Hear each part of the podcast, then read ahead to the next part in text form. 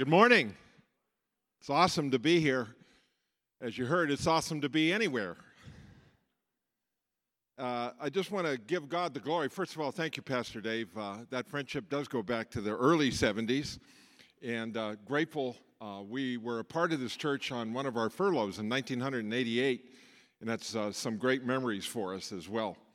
Uh, we served in Austria for almost 20 years and then came back to the United States to get into uh, administration and operations of Assemblies of God World Missions. We have about 2,700 missionaries around the world. And uh, I'm glad to report today that um, our personnel in Afghanistan are safe in Germany, and we just give God the glory for that. I do want to give God the glory for one other thing, and thank you very much. I know many of you uh, have prayed uh, for me, and on March the 16th, 2020, I was taken by, uh, by an ambulance to the hospital and immediately vented and put in and sedated and put in a coma. I was in that coma for about 40 days. Uh, at that time, I uh, just want to read off what was wrong with me so that we can give God the glory together. I had emergent intubation, pulmonary failure, blood clots in arms and legs, cardiac complications from experimental medications, gastrointestinal infection, bilateral secondary pneumonia, acute respiratory distress syndrome, acute kidney failure, fungemia, sepsis, tracheostomy, bed sores, and post sedation delirium, which my wife still accuses me of. and we sang that song. There's another in the fire, there's one holding back the sea, there's one in the battle. And for many of you that battled for me in intercessory prayer, thank you from the bottom of my heart. And my wife thanks you too. At least that's what she tells me. hey, I want to I want to share uh, a message today uh, out of uh, the book of John, the Gospel of John, chapter 12. And I'll read this verse for you. Uh, we should have some slides that will go up. Uh, the one who loves his life destroys it and the one who hates his life in this world guards it for eternal life. If anyone wants to serve me, he must follow me, and where I am, my servant will be too. If anyone serves the Father, the Father will honor him. So, John's gospel is full of grace and truth. That's how he starts off in verse uh, 14 of chapter 1. What a marriage of attributes grace and truth. And Jesus is the bridge between heaven and between the earth. And he embodies God's grace and reveals God's truth. And I'm just so thankful that Jesus is just not some sort of theory or Christianity is just not some theory. It's about a person with whom we can have a relationship with. And that's just so cool. One of my favorite examples of uh, in, uh, in modern day of life of a person giving their all for Jesus. That's our theme in 2021 in Assemblies of God World Missions for all for Jesus. One of my favorite examples is by the is uh, has the name William Borden. Many of you will recognize Borden Industries. It was a huge conglomerate of dairy products and different things, particularly uh, through the uh, 1900s and early 2000s. Well, William Borden graduated from high school in 1904, okay? Now, probably none of us were around in 1904. And um, his parents gave him, being from a rich family, gave him a trip around the world where he could just, was on a boat and just went around the world. And when he docked at different ports, he would get off and go and see what really was going on in, in those cities that he docked at. Well, many of the great cities of the world have ghettos and slums, and he saw those ghettos and slums. And so during his journey at one of the stops, he felt impressed by God, and he wrote back to his family and says, I'm going to give my life to prepare for the mission field. Well, that shocked the family because he was the heir to the Borden Corporation and to the Borden estate. A friend told him that he was throwing his life away, but Borden wrote on the back of his Bible, No reserves. No reserves. Well, Borden then attended the Yale University and was a very, was a very powerful spiritual influence on campus. And he wrote in his journal, say no to self and yes to Jesus every time. How about that one, huh? That one sits in saying no to self, but yes to Jesus every time. He renounced his family fortune and decided to study at Princeton Seminary, intending to reach Muslims in China. At that time, he added in the back of his Bible, no retreat,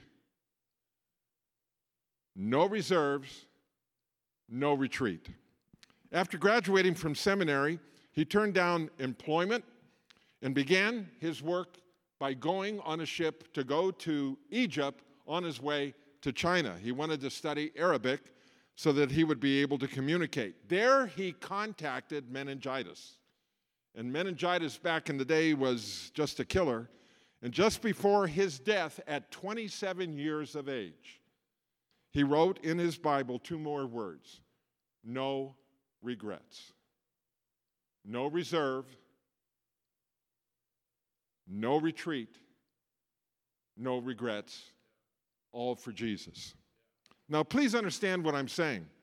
I'm not saying every Christian is called to become a missionary and go to the Muslims in China, but I am saying that every Christian needs to prioritize the kingdom of God in their lives. And based on John chapter 12, I'd like to share just three points with us this morning. Number one, my heavenly citizenship eclipses my earthly citizenship. And I think we as Christians need to remember that sometime because we're so split in our country right now. But my heavenly citizenship eclipses my earthly citizenship. Secondly, my priorities determine my legacy. Each one of us will have a legacy, and my priorities will determine my legacy. And third, wherever Jesus is, that's where I want to be. Wherever Jesus is, that's where I want to be. So let's look at that first one. Uh, my heavenly citizenship eclipses my earthly citizenship. Now, let's face it Americans love freedom, independence, and elbow room. We just love it. Uh, I remember our first uh, year in Austria. In Europe, because of the proximity and geography of Europe, their space needs are a little less than what we have here in the United States. And so I remember my first encounter with uh, an Austrian brother, and, and the space between an American, uh, Dave, can you help me? Could you come up here and help? Thank you. Pastor Dave, excuse me. And Pastor Chris, if you're listening, God bless you. Thanks for the invitation. so, Americans feel comfortable about this distance. This is, this is a nice, comfortable distance. So, uh, I was standing here, and the Austrian, my Austrian friend, went like this, because that's a comfortable distance for him. So I went like this, and he went like this. And we did a little dance all the way to the wall where I couldn't go anymore. Thanks, David. We just like space. We have the space, and so we like it. So we value home ownership, good jobs, getting ahead, tolerance, fairness, justice, and constitutional rights. These priorities are passed down from generation to generation, and there's nothing intrinsically wrong with those. They're values. But are these the only values that we have in our lives? Is it the world's value system? Is it a justice? Is it a man made value system? Have we abdicated our future reality for this present reality? Are we so caught up in this world and this time that we've forgotten that we are pilgrims, that we are aliens, that we are journeying through here, that this is not our final home? Have we come, become enamored with getting ahead and accumulating money and possessions and developing relationships? And have we been duped by our, culture, uh, our culture to think that their mores and their traditions are the best ones? Have our eyes been diverted from the heavenly city to the earthly city? Now, in Matthew's gospel, Jesus says, Seek ye first the kingdom of God, and everything else will be added onto you. You know, his words really, when Jesus speaks, when you read the words of Jesus in the Gospels, his words just kind of cut through the chase. They're very clear, they're very concise, and they're very poignant.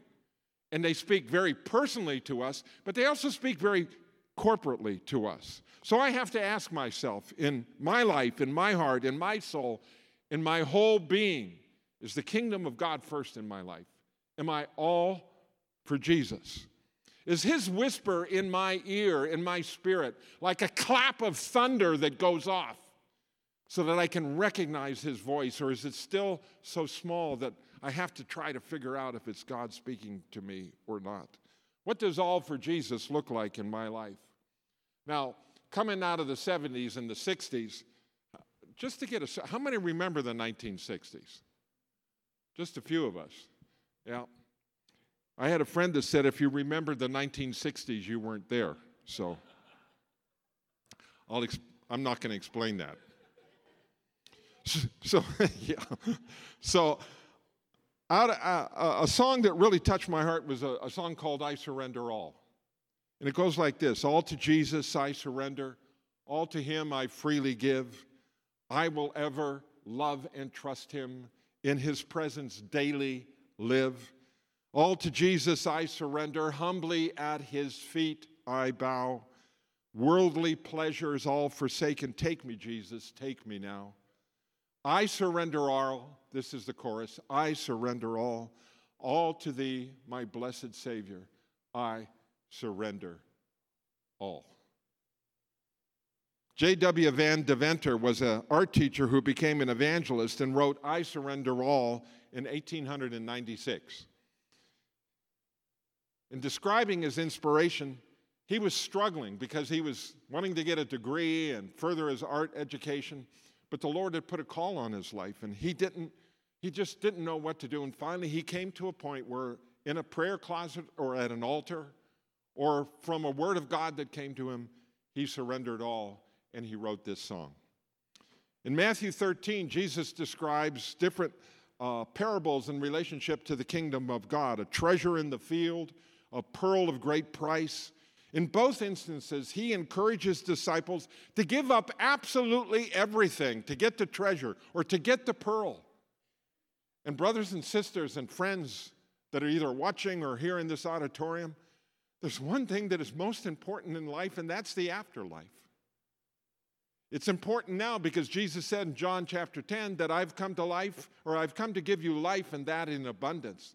But He's also come to give us eternal life. And so, is our priorities right? Are we all for Jesus? Secondly, my priorities determine my legacy. And I guess when you get older, you start thinking about what your legacy is. You know, what are you leaving for your children? What are you leaving for your grandchildren? What are you leaving for society? What are you leaving that will have helped the world while you were here in it? Jesus said on the Sermon on the Mount, Where your treasure is, that's where your heart will be. Where your treasure is, that's where your heart will be. And Paul adds in Galatians, a person will reap what he or she sows. So I ask myself, where do I invest my time? Where do I invest my finances? What am I sowing in my relationships?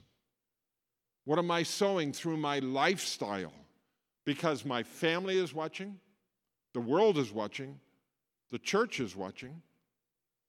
What legacy am I leaving? I, uh, am a bit of a history buff. Uh, someone who understood the importance of legacy was a man by the name of Count Zinzendorf. Zinzendorf was uh, a, of royal blood and lived in Austria back in the 1700s.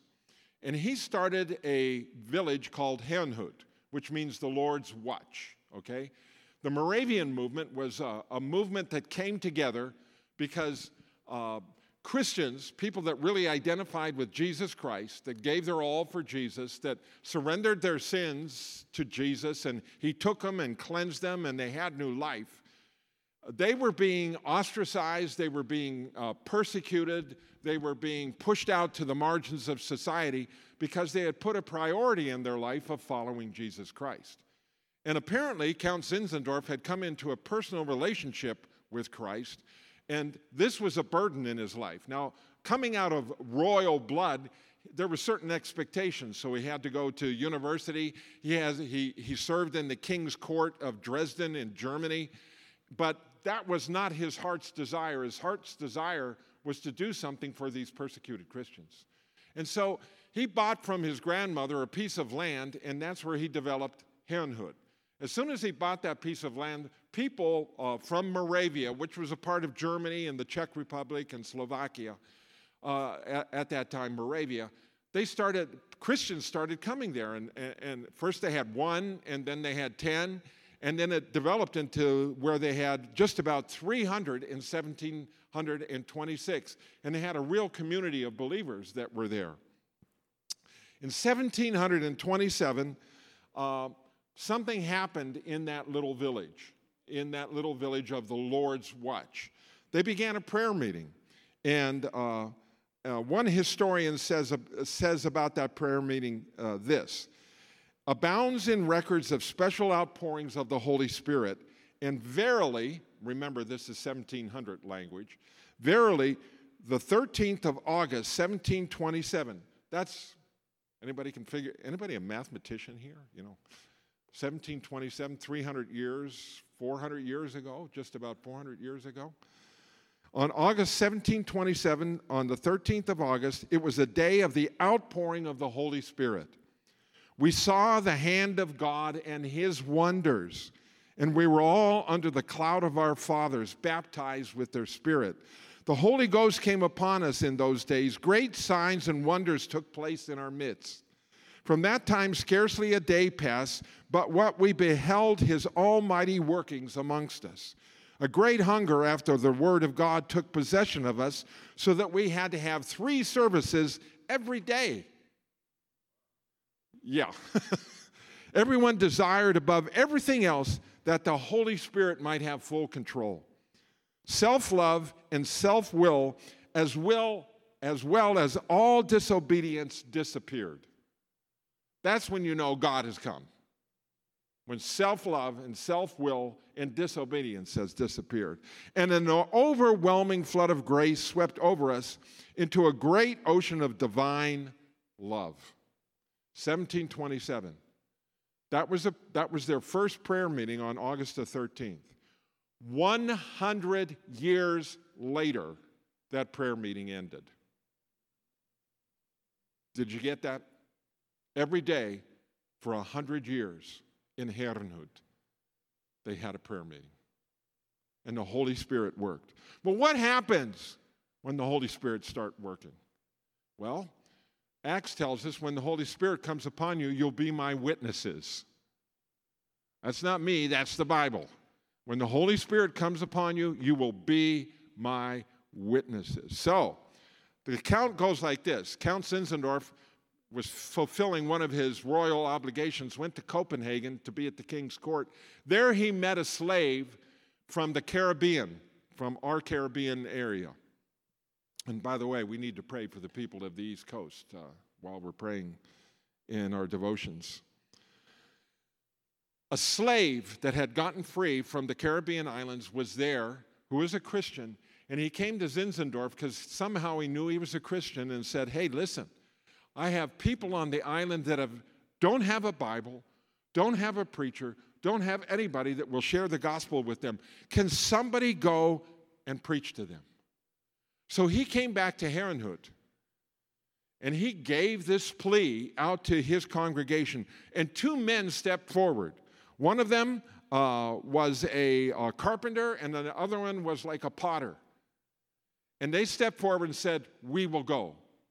They tried to get there, but they weren't allowed to go because they weren't allowing anybody on that island that was a Christian or anybody else. So the story goes they sold themselves into slavery so that they could go to that island.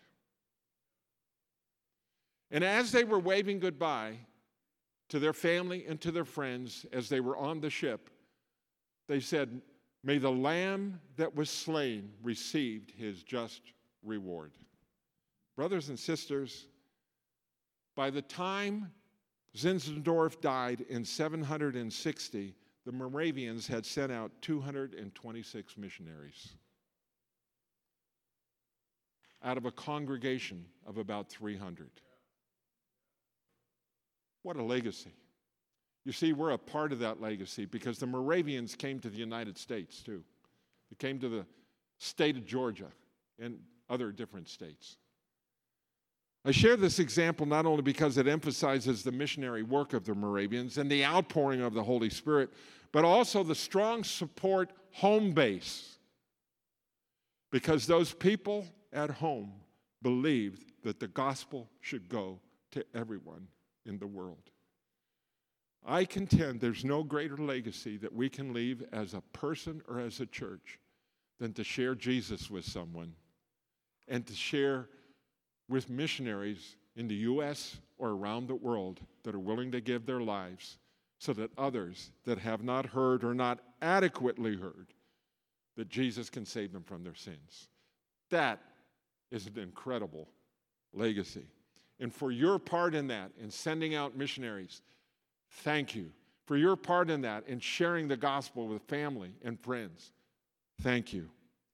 So, our most meaningful legacy, maybe to our children, to our spouse, to our friends, to, to our community, is that we leave Jesus a taste, a breath, a look at who Jesus is. And that brings us to the third point. Wherever Jesus is, that's where I want to be. That kind of sounds a little strange.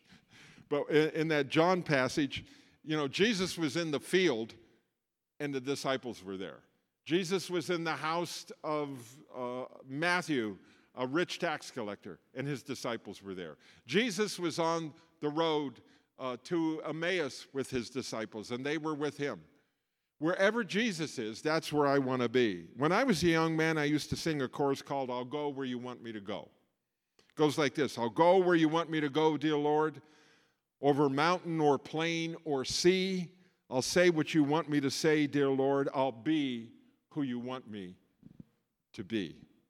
In essence, I was saying, where you are, Jesus, that's where I want to be. And that's where I still want to be. I want to be where He wants us. Place, position, prosperity, poverty doesn't really matter if I am where Jesus is. Throughout the Gospels, whether Jesus was celebrating at a feast or picking grain in the field, his disciples were with him. They learned a secret of being content, as Paul said, in every situation. I recently, and this one, um, this one's touches my heart very much. I recently received a message from, and we're online, right? I'm uh, from a country in the Middle East. A believer had been turned in by his family and arrested for sharing his faith in Jesus Christ, and he was put in prison. One of our workers was able to contact him and let him know that others were praying for him, like you've prayed for people around the world, like you prayed for me. They were praying for him, and he got wind, he got wind of that somehow, and he wrote a letter back uh, to uh, this missionary. Now, remember, this is his second, maybe his third language, not his, his primary language. So he writes in that, in, in that manner. And here's what he said Amen, my brother. May God protect you and preserve you. Now, remember, he's writing from prison. And his first words are May God protect you and preserve you and pray to God to use you in the service of God and grant you health for your family. Kind of sounds like Second John chapter 2 or chapter 1. My brother, do not worry about my business. God, and this is the line that gets me God is impossible to leave us. If you're here today, I don't care what situation you're in, God is impossible to leave us. He said, I will be with you until the ends of the earth. So take that and hang on to it. He said, I am proud of my family of Christ that cares about building and prayers for us. Thank you. And all the brothers for what you do for the sake of believers. May God protect you. I pray to God to achieve all that you wish to expand the church. And the day will come when we will hear church bells in every city of my country where there are no church bells. I have a feeling in my heart, he goes on to say, that the day will come and I will see the church in front of the world in our capital city.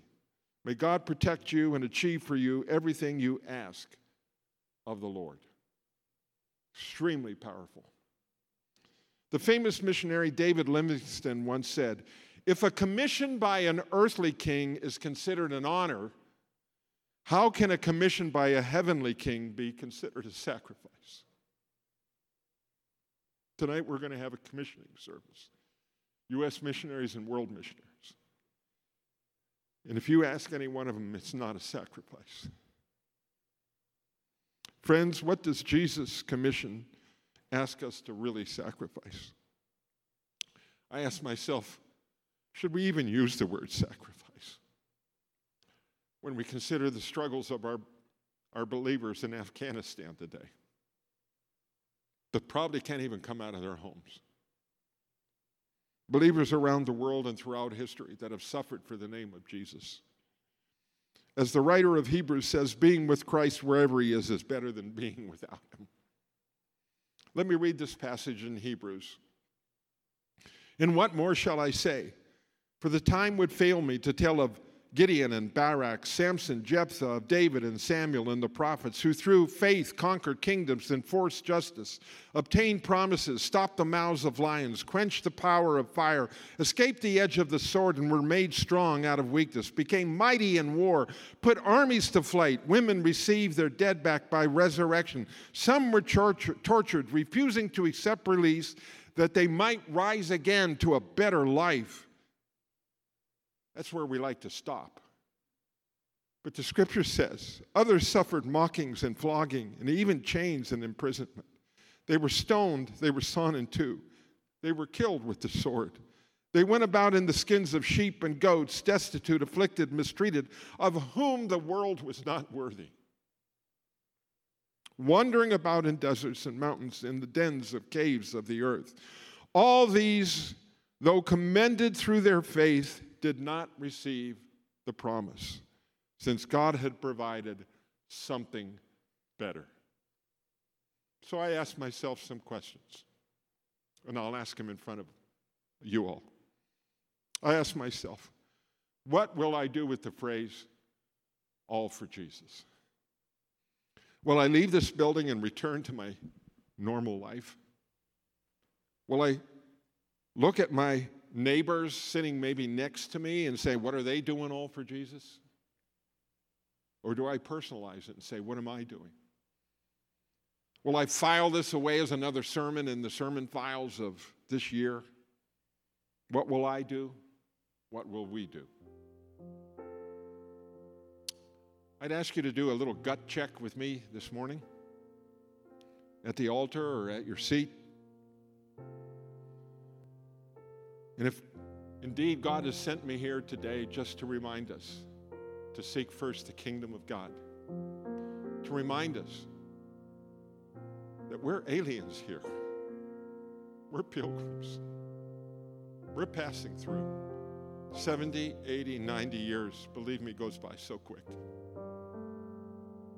What kind of legacy am I going to leave? What am I going to be remembered for? Casting Crowns wrote a song called Only Jesus. And one of the lines in that says, All the kingdoms built, all the trophies won will crumble into dust when it's said and done. Because all that really matters, that I live the truth to the ones I love, was my life proof there is only one whose name will last forever. It's Jesus. Thank you for allowing me to share with you today. And would you bow your heads? Can we do that gut check like I asked? Could you stand to your feet too, please?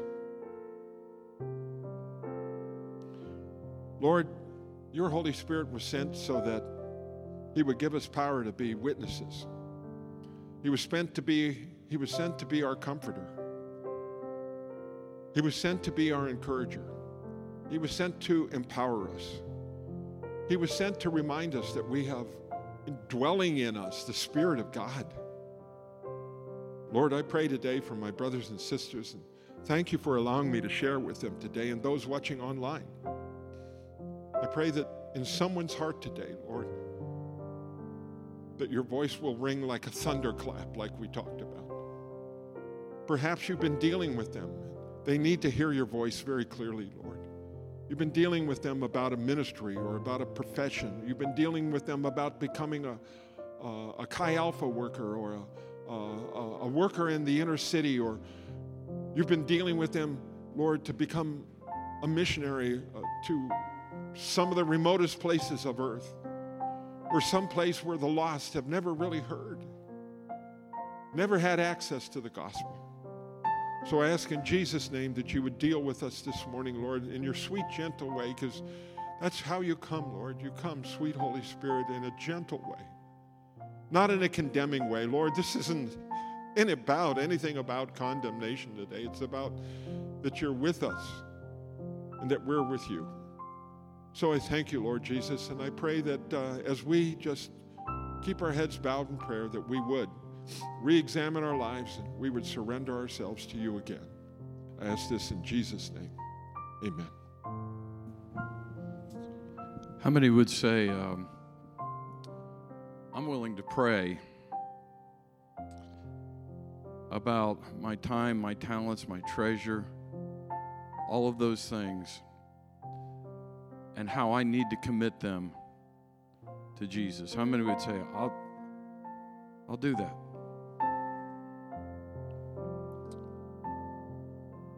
How many would say, um, the Lord, the Holy Spirit has spoken to me through this word?